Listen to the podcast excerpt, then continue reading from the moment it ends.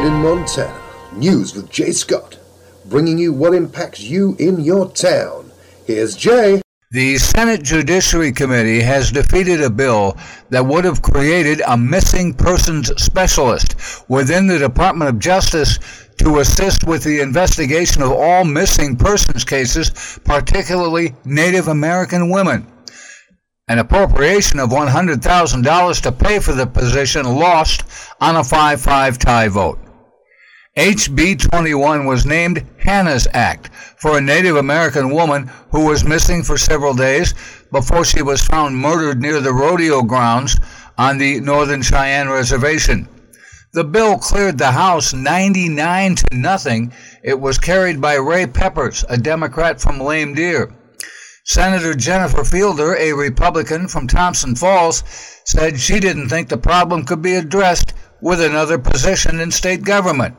Fielder also said she wanted to see tribal governments pay for a share of the program. She voted against the bill.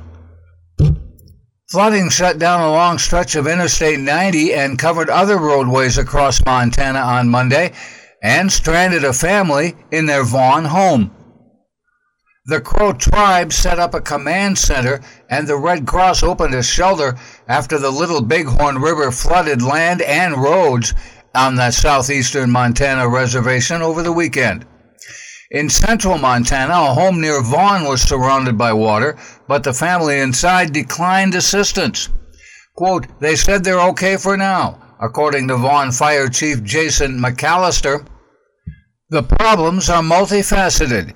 The still frozen ground is unable to absorb the rapidly melting snow, and ice jams are causing water to spill over riverbanks. The spring thaw comes, of course, after a winter that recorded above average snowfall. The snowmelt has prompted flood warnings and advisories for multiple counties in central, northeastern, and southeastern Montana and the warming trend is expected to continue this week with high temperatures reaching the 50s. An ice jam on the Little Bighorn River and rapid snowmelt caused the flooding that has closed I 90 between Hardin and the Wyoming state line, a 60 mile stretch. The Little Bighorn crested on Sunday. After consulting with the university's insurance company, President Waded Cruzado announced that crews would demolish a Montana State University gym complex where two roofs collapsed following heavy snowfall earlier this month.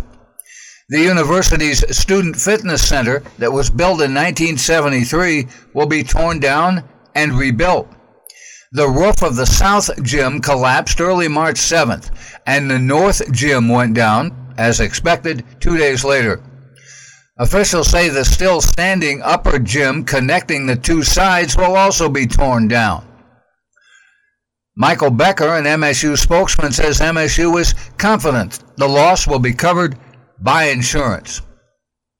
State officials say increased temperatures in the Smith River have likely contributed to the growth of algae blooms considered a nuisance to recreation the algae species Cladophora has reached nuisance levels, and state water quality specialist Chase Bell says there has been a statistically significant increase in water and air temperature over the past 22 years.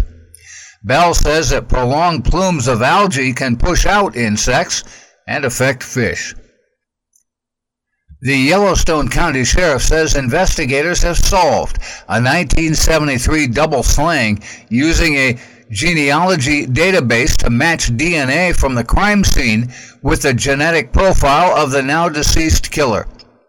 Sheriff Mike Linder says investigators now believe Cecil Stan Caldwell, a former Billings sanitation worker who worked with Linda Barnhart, killed her and Clifford Barnhart they were found bound and strangled in their home. Linder says DNA was discovered on evidence gathered at the crime scene, and a Virginia technology company was able to analyze the DNA and to narrow the suspects to Caldwell and his brother. Caldwell died in 2003, but his brother is still living out of state.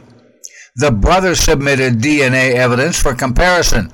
Linder says the DNA evidence eliminated the brother as a suspect, leaving only Caldwell. That's Made in Montana News. I'm Jay Scott. This is the Treasure State Radio Network.